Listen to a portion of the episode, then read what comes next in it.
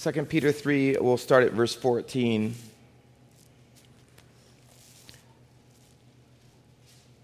Second Peter 3:14 Therefore beloved since you are waiting for these be diligent to be found by him without spot or blemish and at peace and count the patience of our Lord as salvation just as our beloved brother Paul also wrote to you according to the wisdom given him as he does in all of his letters when he speaks in them of these matters. There are some things in them that are hard to understand, which the ignorant and unstable twist to their own destruction as, do the, as they do the other scriptures. You, therefore, beloved, knowing this beforehand, take care that you are not carried away with the air of, of lawless people and lose your own stability, but grow in the grace and the knowledge of our Lord and Savior Jesus Christ, to whom be glory whom be the glory both now and to the day of eternity. Amen. Everybody would agree growth is good, uh, growth is normal, growth is natural. I've told you a bunch of times, and I'm sure you had something perhaps at your home. We, we uh, loved growth at our house. I loved to grow. Um, I loved to have my head marked with a pencil so I could see a little bit growth on the wall. And I loved it when I started surpassing my sisters. And I was finally getting bigger than them. I was five four until I was 16. And within about six months, I grew about seven and a half, eight inches. So I, it, was, it took a long time for me to get the spurt I wanted, but it eventually came. But growth is good. Um, but not everybody grows. Let me give you a little true but funny. There's a thing, this is real, called Peter Pan syndrome. And you know what it is? It's adult men who never grow up. And it's actually a real thing that you can actually behave like a child and be really selfish in your 40s and 50s and 60s, and they think that it's all because you have a disorder. So there's actually, which is actually quite funny to me because I know a lot of people say you never grow up. So maybe I have Peter Pan syndrome. I don't know. But uh, that's but also, there are some serious ones out there which are called under the label of growth disorders. There are people who grow too fast. There are actually people who age too fast, that they are in their 30s, but they look like they're in their 70s. That's actually a disease. Some people grow too slow, and they're way, way later than everybody else in developing.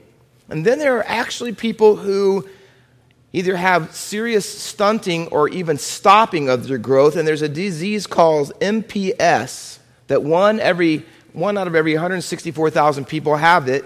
And I read a testimony of a young lady who stopped growing when she was three feet, tall. That was it. She never grew anymore. And she was older than her sister, who was five, six, and she was three feet. Um, that was all she'd ever grow. Um, and so those are anomalies, right? Those are out of the uh, usual way that things work out in people's because growth is exciting. It's measurable. It's normal. We expect it. Everybody's, you know, measures that. It's good to see your kids grow. Um, I don't know about you if you're growing up. Did you ever have your mom say to you, or maybe your grandmother, about when you were trying to grow? Maybe you were like 10, 12, 13 years old. If you do this, it'll stunt your growth. Do you ever have that happen to you? How many of you had your. My grandmother told me that if I drank coffee, and she drank multiple cups seemingly every hour, um, she said, if you drink coffee, you will stunt your growth. Anyone have that? You're all normal size to me, right? Now, it's weird because she told me that, but when I had my, my, my kids and, and my mom, my parents, my they were giving my daughter coffee when she was three. So Mackenzie, till this day, says I'm only five two because of that. Um, but don't, and then, the, then they said this when I was growing up in high school and in college, that don't work out really heavy with weights. Don't try to get too strong and muscular because it'll stunt your growth, which we found out was, is completely untrue. There is absolutely no truth to that. Um, then they said, You will grow. You need to grow. Drink plenty of milk. How many ever heard that? Plenty of milk? It's not true. So I was coerced into drinking milk all my life. Um, caffeine hinders growth. You know that's a lie. because Mountain Dew has it. So nothing could be true about that one. But that's not true either. And there's a lot of lies about growth. But there's also a lot of, I read on it today, there's a lot of growth uh, similarities between physical growth and spiritual growth. Both are normal, both are expected, and both are objective. You should be able to observe it and see it. So let me ask you are you growing? And I don't mean physically, um, spiritually. Is it observable? Is it objective? Let me ask you if the people who live with you and your family, would they know you're growing? If so, what would they say? How would they say you're growing? How would they measure it? Um, are there growth markers in your life? Are you growing in your understanding and applying of God's word in your prayer life, in your evangelism? Are you growing in holiness and in purity and in discipline? Are you growing in compassion and love and so forth? All right, let me ask you this, parents. Are your children growing if they know the Lord? Are they growing? Do you know if they're growing? Have you put any time into finding out? How would you measure if your children's growing? How do you know if a nine year old kid is growing spiritually if they've come to know the Lord? How would you know that? How would you help them grow? Are you doing it? Do they see it in you? My big idea tonight and my message is what you see on the screen how to grow through what you go through. No matter what you're facing tonight, and I certainly don't know the details of everyone's life, but whatever you're facing tonight, whether it's, there's two things in Peter's epistles, his first and second epistle, they're the two biggest dangers to growth. And one is that you have physical problems or physical issues, and he calls it suffering and persecution. So that would be evil. The other one is doctrinal, and that is error. So that's what they were going through. Now, I don't know what you're going through tonight, but here's what God's design is. Whatever trial, whatever temptation, whatever test that you're facing, God wants you and desires for you, like Peter did his readers, to grow through what you're going through. We live in a culture today that both of those things are becoming more relevant and more commonplace all the time, that you're going to be attacked and maybe even suffer for your faith eventually in this com- country, or errors. There are errors that contradict the scriptures that are constantly being propagated and peddled off, even in our churches, as being truth. So it goes without saying, doesn't it, that spiritual growth is absolutely necessary as a Christian. Now, in our text, if you'll turn there, Peter is the right person to pen these words and to be an example for us. And let me show you what I mean by that. Verse 17, you therefore, beloved, knowing this beforehand, and that's the Greek word prognosis, what you mean you tell you ahead of time.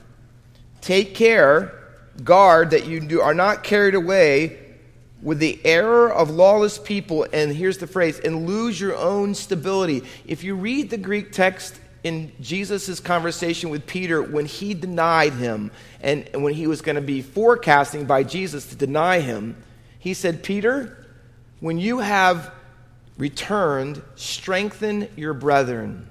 And the word strengthen is the same word here for stability. It's the word we get in English, steroids. Um, here's what he's saying in both passages one a noun and one is a verb that be careful that you don't fall away in your life from a position of strength and stability. No one's better at giving us a testimony about what it took or what happened in your life to fall away from a strength or position of strength than Peter. Uh, and, and you, you know the story as well as I do. Um, have you ever heard someone, in fact, I would say recently, uh, Alan, Joan, other people who have given their testimony, you know, it's one thing for a pastor to give a testimony or a person to give a testimony about how their life has changed or how, about a certain issue. And we had Chuck's testimony for, you know, as well. Um, but you hear people, and now you get it, see, because they've actually experienced it. Right? They've actually gone through this or that or the other, and you know that it's real for them. It's not theory, it's not just principle, it's not abstract, it's real because they did it, they were there, they conquered, they've gone past that in their lives, and their testimonies even that more meaningful because of it. Peter is that guy. If he wants to tell you, hey, I know what it was like to not grow through what I was going through.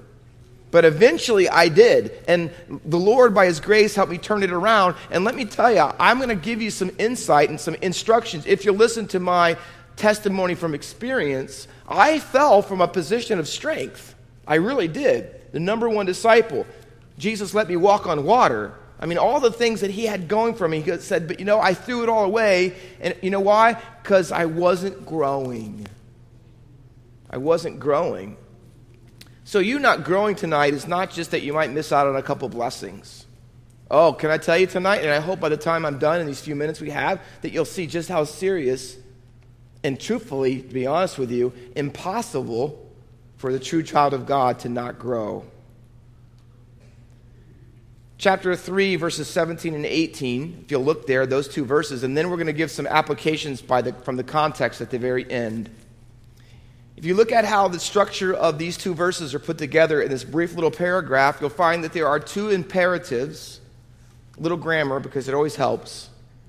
There's two imperatives, meaning two commands. The first one is, if you look at verse 17, Beloved, knowing this beforehand, take care, and that word take care is the first imperative. It literally means to guard. It's a word that was commonly used in Scripture and outside of Scripture to talk about people who were in jail or in prison. And it was the job of the officer or the jailer to keep them in their cells so they would not escape. That's the context or the picture of this word. Here's what the Bible says that the first responsibility you have in growth is not positive, it's a negative one. There are things in your life that you cannot let in. Right? You have to protect. This is a word that talks about protecting. It's not letting someone escape. This is not letting truth into your life. Not truth, lies. Lies into your life. That's why he says, beware, because here's the first problem with growing where you're believing a lie. This is why on Sunday night, in the last six weeks, we've done a series called Cultural Critique because our world is full of insidious lies that a lot of people in our culture have. I can't even tell you the number of Christian names that you would know celebrity wise. Large churches, people are changing their views constantly. This is not a world problem only, this is a church problem. I can't tell you the high profile names of pastors who now believe it's okay for women to be preachers, I, that homosexual marriage is justified, transgender is okay. I can, I can go on and on about the people who believe now those things are okay when their whole lives they stood against them. Because one of the biggest hindrances and dangers to growth on the negative side of things is the first command we are no longer guarding ourselves, and we are not guarding our children. And so here he says, the first thing he wants to say this is Peter says, don't, but I want you to know what he doesn't say. Ready? He doesn't say, don't fall from a position of strength and grow up in your salvation. He doesn't say that. Very carefully read it. He says this don't fall from a position of strength, but grow in grace. You see, it's not the connective word and, it's but say, well, why does that matter? What does that mean, Pastor Walker? Very powerful. Listen to this. He's saying this falling and growing are incompatible. In other words, it's this or you will do this. You cannot be falling from your position of strength and growing at the same time. You cannot buy into lies and be living the truth at the same time. You can't. He says, if there's, I would say it this way to remember it for me no guarding, no growing. See, that's the, what we're to do. Both imperatives are in this passage. There are two. Why? Because you can't have the one without the other. Spiritual growth, listen to me, is two sided. It is always things that you do not believe or you do not do, as well as things as you believe and you do as well.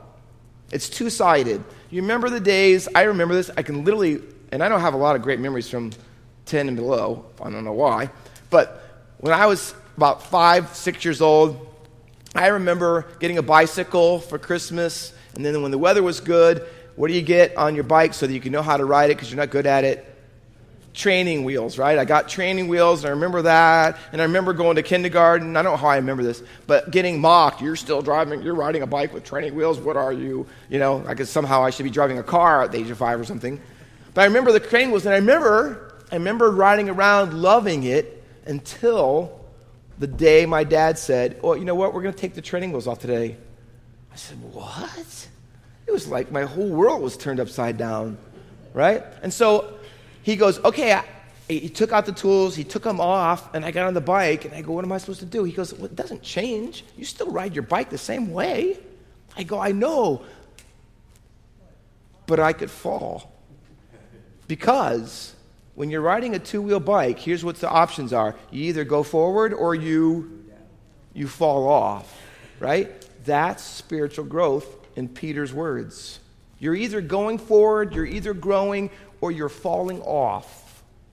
See, it isn't one or the other, it isn't a little falling off and a little growing, he says. No, it's knowing and growing and working it all out together. Um, that's what Peter says is what we have to do. Keep our guarding and our growing together. Now, now I'm going to be really practical with you. Ready? Both of the dangers that Peter talks about in 1st and 2nd Peter, both evil done to you and errors given to you, have a pattern. And, here's how you need to do it, and I'm going to encourage you to do this when you teach your children.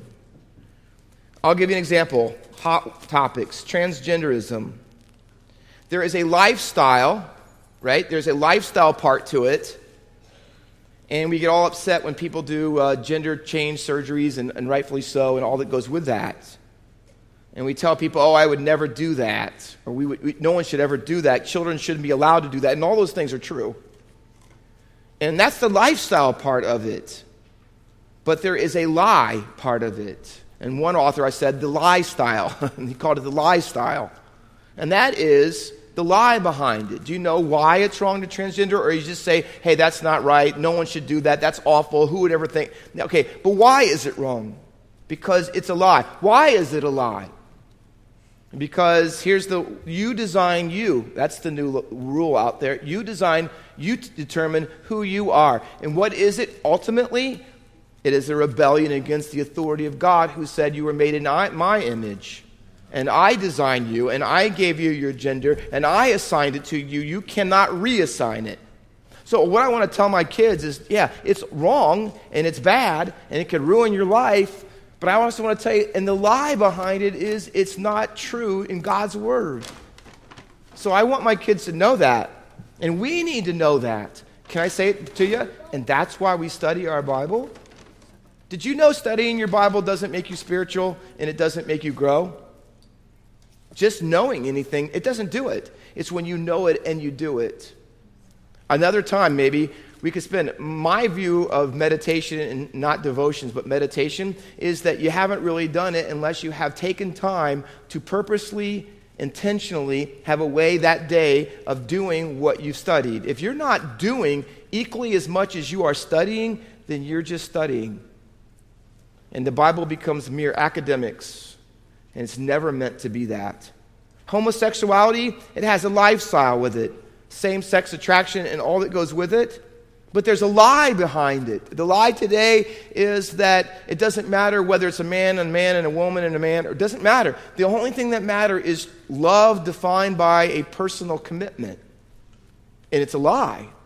That is not what the Bible says about that, and it's not right, and it can't be condoned, and it's not antiquated, and it's not progressive, it's unbiblical. Abortion. Abortion. Lifestyle this. Out of my inconvenience, I'm allowed to murder children. That's the behavior. But we need to know this and need to tell our you know what the lie behind it is? That it's your body. Have you ever seen people picketing inside? It's my body, my choice. No, it isn't. In 1 Corinthians 6:19 it says, "You are not your own. Glorify God in your body." that the life inside of you is not simply a fetus, it is a life from conception. And you have no right to do anything to it. But see, we could go on and talk about euthanasia, assisted suicide, racism, women preachers, on and on. But let me tell you this I'm going to tell you straight out tonight. You will not be able to, to have, uh, do right in your situations until you do right with the scriptures. This whole passage about growing is steeped in 1st and 2nd Peter, saturated with the concept of everything that you do revolves around Scripture whether it's calling it general epistles, whether it's calling it graphi or writings in the New Testament, whether it's called the Word of God, whether it's quotes from the Old Testament, over and over again, 1st Peter and 2nd Peter says, you want to go through, grow through what you go through, you have to be a Bible soaked, Bible saturated, dominated person. And hear me again, it is not just because I read it for five minutes. It's not, it's not opening my Bible and getting a, a, nice verse or a passage and a thought, and I think about it for a couple of minutes to go on my way. You can't grow. You can't microwave spiritual growth. You can't. When, when you're first saved when you're 10, that might be okay for a while. But not, not when you're 50, 60, not when you're 20, 30, 40, 50, 60. No, it can't be. It can't be.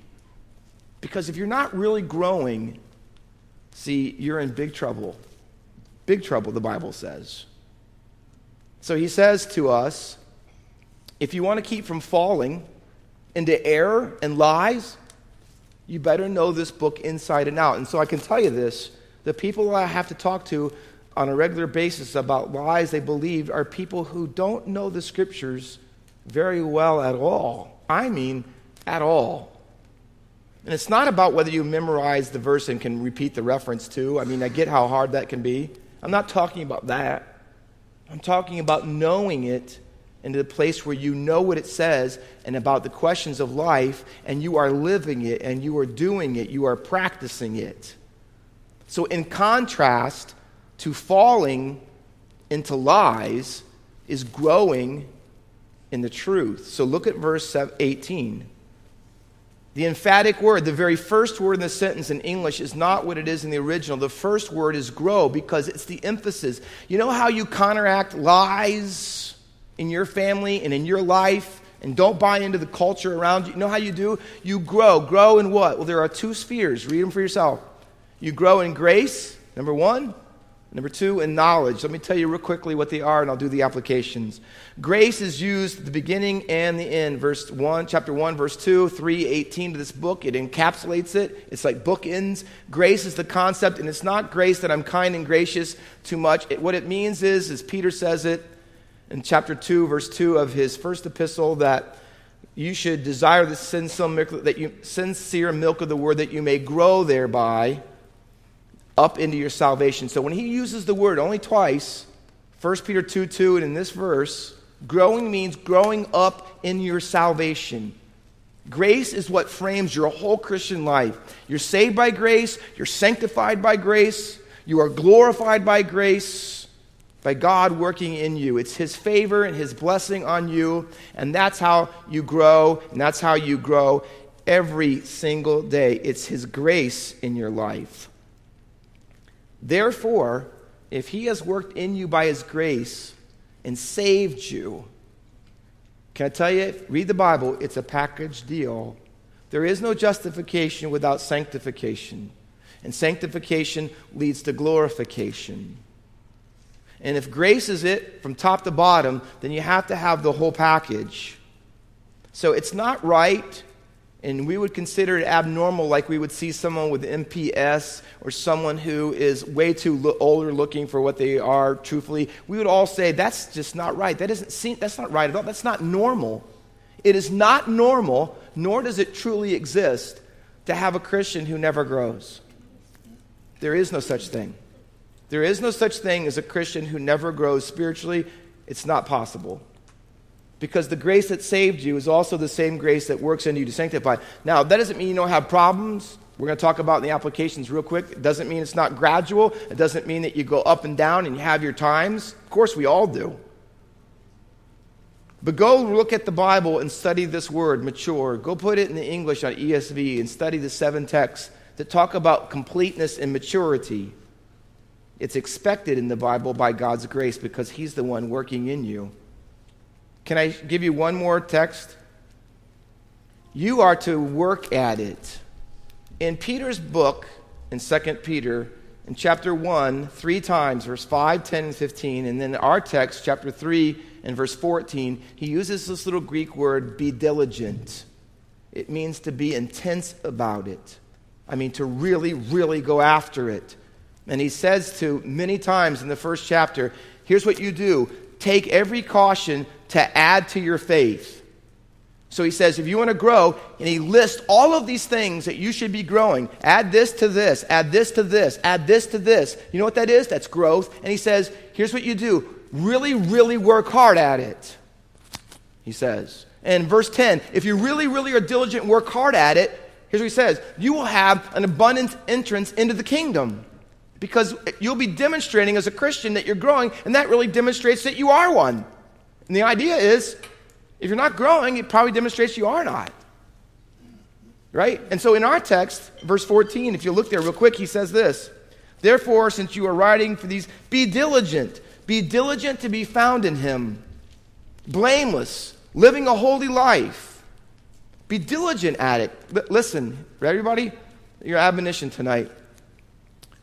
We have to be diligent about being Christians. Be diligent about following Jesus. Hear me. Be dil- diligent about the Word of God. Okay? I don't have as much time as I thought. All right, let me show. I'm going to give you an example, and I'm going to use myself, but don't, for a second, I don't hardly ever do this because it's not because what I do is spiritual, better than you, or different than what you do. Okay? I've taken my, everything I do, I've taken from the Bible or somewhere or someone else. So it's not me. I've, I've just made it part of my life. Okay? Here's what, I, for me, I want to tell you what diligent looks like. All right? When I get up in the morning, um, in fact, they do this on The Chosen, if you watch that show. Jesus got out of bed one time staying at someone's house, and the first thing he did when he set up is he gave God a praise. So I do that. Um, so then I go downstairs, and the first thing I do is I read the Bible, and I do 30 minutes and I study and I, I work at it really hard, and I don't leave there without coming up with an intentional thing. This is what I'm going to do today to do that truth. And then I check on myself in the middle of the day to see whether I've done it or not. You'd be amazed how much you love the Bible when you see that you're doing it and it changes your life. But why would you love the Bible if you don't hardly ever read it or you read it and it doesn't do anything in your life? Why would you keep doing it? It's just a, a duty after all that, right? So then after that, on my way out, I, and then I spend time in prayer, and I pray three times. I pray about the little circle in my life closest to me, then I pray about my church circle, and then I pray about the world circle throughout the day. And then by my doors, front and back, I've put a mezuzah. You know what that is? It's a little teeny um, decorative on your right hand side of the door, if you're, if you're Orthodox Jew. and then you take it out. Inside is a Torah scroll, a little piece of paper with the Shema in it and you don't ever get it out. You just know it's in there. And so every day, if you ever came and I would leave to go to work, I put my fingers on it and I bow and I pray because the little Hebrew letters on it are El Shaddai, meaning God is all powerful. And I ask, I tell him every day, I know you're powerful. You can help me face anything today to bring glory to you as I leave. And so because I live next door, I go over there and I come back for lunch and I come back for lunch and I come, oh yeah, I really need that book. So I can go to my office and I get a book. And every time I come by the door, I do that. Now imagine doing that for me probably four, five, six times a day. So now I get it. So guess what I, happens to me when things come up in my life? Now by habit. The first thing out of my mouth is, Oh God, I know that you can do anything today. I know that you can handle this situation. Why? Because I say it six times a day, right? So when I come home at night, then I also review my day in my mind about what I did. Did I do it? If I didn't do it, I'm going to do it tomorrow. And, I'm, and I don't read the same, I read the same scripture and study the same passage every day of the week for a week. I don't go to a new one every day because I can't live 365 truths. But I can probably tackle one a week. So I do it all the time. But let me, let me tell you, I tell you my example, not that you can say, oh, wow, that's a lot. It is a lot. But I can tell you this it means diligent. That's what diligent means. And I can tell you, if you're ever interested, I can tell you this. I don't just read the Bible. I read, this, I read the Bible, I study the Bible, I memorize the Bible, and I do them all at the same time. You, I probably can, I could, like you could, I could probably quote a lot of verses, and I hardly ever in my life sat down and tried to memorize them, except when I had to do it for the book of James and the book of Philippians, which I had to do the whole things. Um, but most of the time, all the verses, you know why? Because when you memorize it, after doing it probably 20 sometimes a week, I read it every morning, the same one, and then I dissect it, and by the time you're done in a week, I've memorized it, and I didn't even try to, per se. But, but to me, see, but let me tell you, I tell you all of that. Not because you're going to go home and say, What did he say? Now I got to do this. I gotta, that. That's not the idea. The idea is, how, what is diligent for you? What is diligent for you? Because here's what he says you got to know the truth and live the truth, or you will start believing the lie. Because there is no middle ground between falling and growing, he says. So grow in grace, in knowledge. I basically did it for you. But read and study the word. I can't do anymore. Knowledge on the rest of the book of Second Peter. Last ones. I'm going to rifle through them because I have two, maybe three minutes. Ready? Six applications. Number one, spiritual growth is relational. Chapter 3, verse 1, 8, 14, 15, 17, all you work use the word beloved. Can I tell you this? Listen, you did the right thing tonight in coming to church because the Bible doesn't know anything about spiritual growth outside of a community or just privately by yourself. The best spiritual growth you could ever have in your life is that when you're growing on your own, but you come in here and help every, everybody else helps you grow. That's why we have small groups. That's why we have D groups. Why? Because, beloved, it's the community. All the growth and keeping yourself from lies, hearing the truth, keeping each other living the truth. You know what? We need each other to live the Christian life. You can't really grow like you should apart from God and His people. And His people.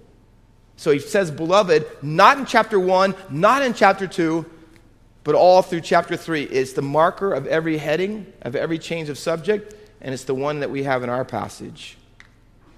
Number two, spiritual growth is scriptural.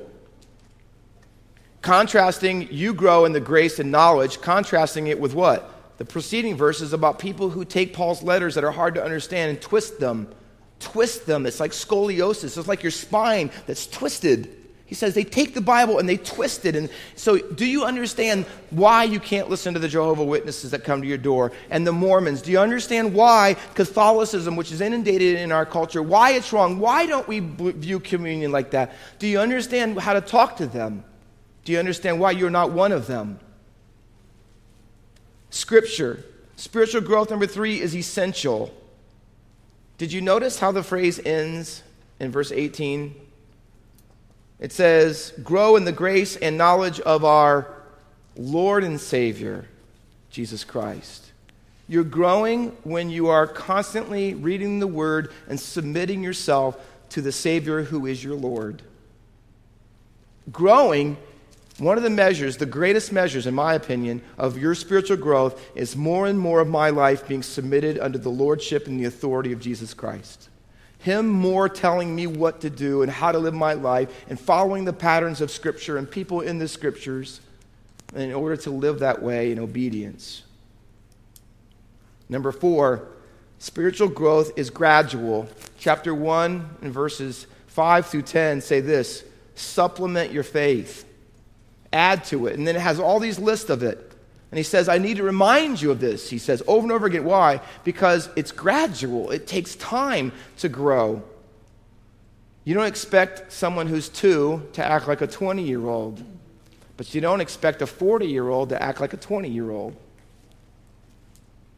And if you're 80 or you're 60, you shouldn't be acting like you're 20, right? And you should know more and be more mature and more godly than you've ever been in your whole life because it's gradual. That's why we have to be diligent at it. Five, spiritual growth is practical. The word grow in knowledge is not say store up more information. Can I listen? I say it all the time. It's not information, it's transformation that knowledge is after. Knowledge, 1 Corinthians 8, puffs up. You just get a big head. Look at me, I'm the ace on the Bible quiz. Knowledge in the Bible is what you do with it, it's wisdom practicing it, putting it into your life. Lastly, Number six, spiritual growth is doxological. By that it means, it says at the very end, to him be the glory from now unto the day of eternity. Can I tell you this? How do you say, Pastor Walker, how do you keep doing all that? How do you keep studying and reading the books and, and praying and disciplining and working? Well, you know why? Because I'm doing both now and I'm looking forward to the day of eternity. See, if you're going to grow, you have to have goals. Listen, not only goals now, but goals that when, see, the Bible says, and someday I will see him and I will be like him, 1 John 3 2, for I will see him as he is. Someday I'm going to see him and I will be completely like him. And you know what that means? So, what do I do until the day of eternity? Every day I'm moving in that direction, more conformed to his image, more like him. And the only way I can be like him is to know him. And the only way I can know him is through this book. And so it is everything. Everything. It's doxological. So put it together. You want to, this is how I remember it in my mind this week. Really, I put it together. Guarding, growing, glorifying. Those are the three ways I put it into practice. And I remembered it that way. That's a little tool that I use at times as well. But I encourage you take some inventory of your life. In fact, this year for prayer week, we're going to hand out how you can spiritually take an inventory of your life during prayer week. Take a look at your life and ask, my, ask yourself, and be honest, painfully so. Am I growing more this month, year than I did last year? This month than I did last month? Five years ago? Am I more in control of my temper that goes from zero to 60? Am I more patient and the fruit of the Spirit being more in my life? Am I working on it? Am I diligent about it? How diligent? How serious am I? Because maybe the equivalent of how serious I am is how much I'm growing by God's grace. All of it. Let's pray. Father, help us. Help us. Oh, it's, it's our responsibility to be diligent and read the Bible and get soaked in it and saturated in it and intoxicated with it. But not just to know it because we want to know you. We open the Bible up to know you, to be like you. Oh God, give us an insatiable hunger and thirst. Jesus said, Don't labor for the food that perishes, but for that which ends up in eternal life. Father, help us at Faith Baptist Church to be people of the book because we are people of its author. And it's his name, Jesus, we pray. Amen. Amen. You are dismissed.